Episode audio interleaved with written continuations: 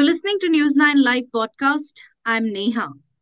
Barely a few weeks after BBC telecast a two part documentary on the Gujarat riots in 2002, its Delhi and Mumbai offices came under the Income Tax Department's scrutiny.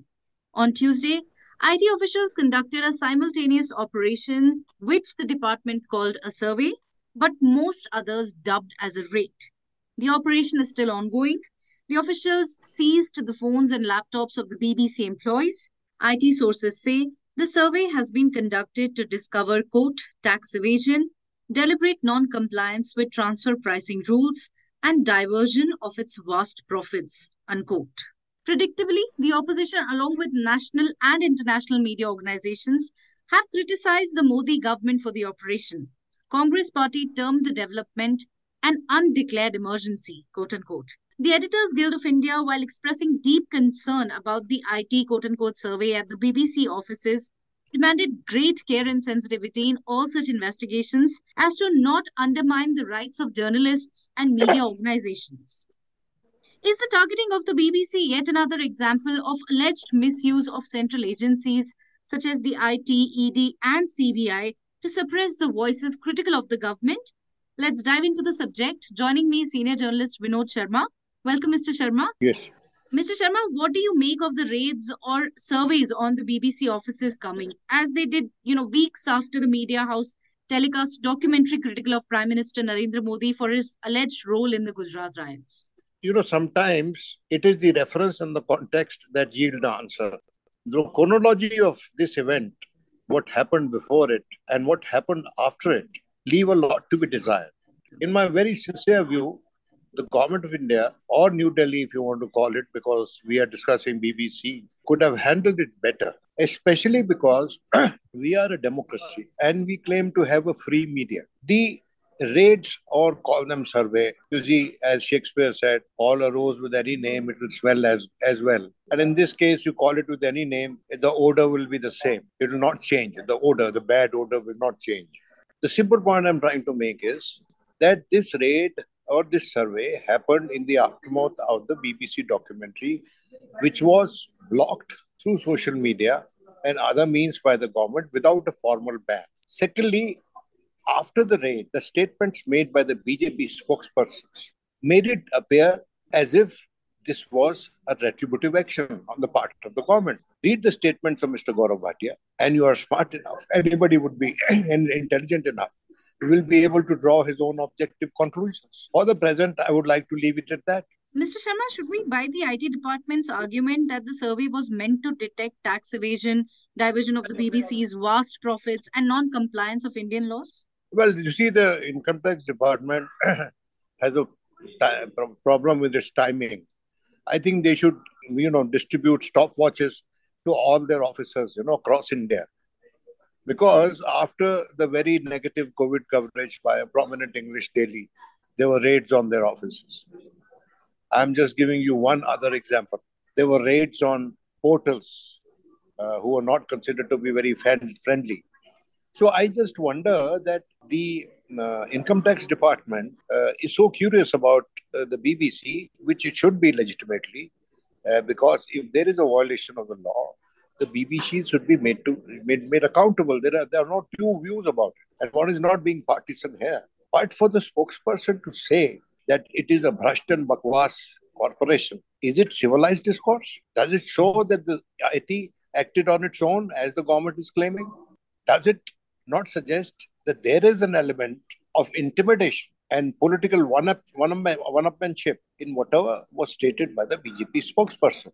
I think that rather than fielding people with such imagery, the government should have fielded a minister, a senior minister, perhaps the I&B minister, to make the statement that is there, it, that is published today, attributed to him by various newspapers, where he has said that after the survey is complete, the IT will come with details. Uh, we can't disclose, the details cannot be disclosed at this juncture. And it will be as simple as that. But rather than fielding and, you know, some spokesperson who's being a pugilist more uh, than a spokesperson uh, left a very bad taste in one's mouth. And I'm worried that our country's image in democracies across the world has suffered a dent. uh, and something should be done quickly to repair the damage. Right. Mr. Sharma, but the opposition too jumped to conclusions. Should it perhaps have waited till the conclusion of the investigation to cry foul? You know, why are we expecting always a lot of discipline from the opposition, a lot of restraint from the opposition? You see, it is power. If the party, it is the party in power which has to demonstrate restraint, which has to d- demonstrate maturity, which has to handle things with care, and which has to come across as being fair not just being fair, but also appearing to be fair. That is very important because politics is all about perception. And in this case, the BJP seems to have lost in the perception game, both at home and abroad. That's my view. That's my feeling. Well, the opposition claims it's a direct attack on democracy. Do you believe it to be the case? It, it, I mean, seems like that. It may not be. I mean, eh, you know, after all this and after the documentary and the you know, informal ban on the uh, documentary without recourse to law uh, by sheer use of power or clout with the social media platforms and with the mainstream media. Uh, what was the what was the big deal about this uh, documentary? I don't understand. Why the why the government has given so much of importance to this piece of work uh, by the BBC? They could have just ignored it, because in public life, one faces criticism a public life is not a bed of roses. You know, one faces criticism, and one should be open to criticism. One should be receptive to it. One may or may not respond to it. That's another issue, because sometimes lack of response is the best response. And in this case, in the case of the documentary, that would have been the best response, in my view. Mr. Sharma, the BJP is in fact saying that the then Prime Minister Indira Gandhi too had banned the BBC for peddling propaganda against her government during the emergency. What do you? What is this whole that? business about two wrongs making a right? Uh, is this the argument? Two wrongs make a right. Then tomorrow they'll stand up and say, "Oh, don't forget, don't worry about this murder. Uh, murders keep on happening. If murder keeps on happening, does one stand up and legitimize murders? Doesn't work that way. Na? They should come up with some more creative arguments. They should be more innovative in their thinking. Just because Indira Gandhi has done it, you'll also do it. I mean, what kind of an argument is this? I mean, it doesn't, this argument will not appeal to any thinking person. And perhaps the BJP is not addressing itself to thinking persons because it wants to address itself to people in a manner that benumbs their thinking. Is that so? I'm sorry. I mean, these questions be better asked to them. I mean, whoever takes down diligently on in his notebook these kind of responses uh, is not doing uh, perhaps justice to the profession of journalism, which many people are not doing. I'm not saying that, and you know, I'm part of it, so maybe I'm equally guilty.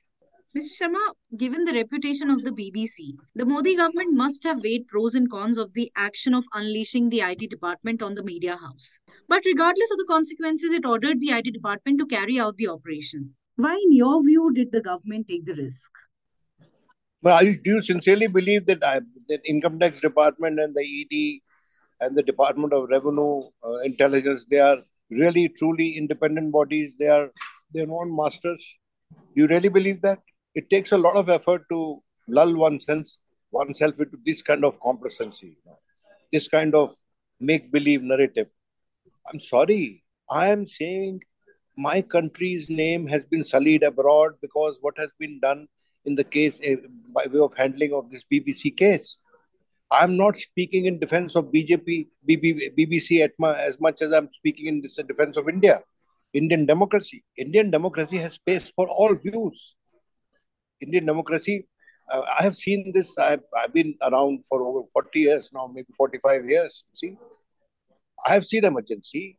We we have fought emergency, and then that famous statement of J.S. Jayaprakash Narayan after Indira imposed emergency and arrested um, um, opposition leaders by the dozen.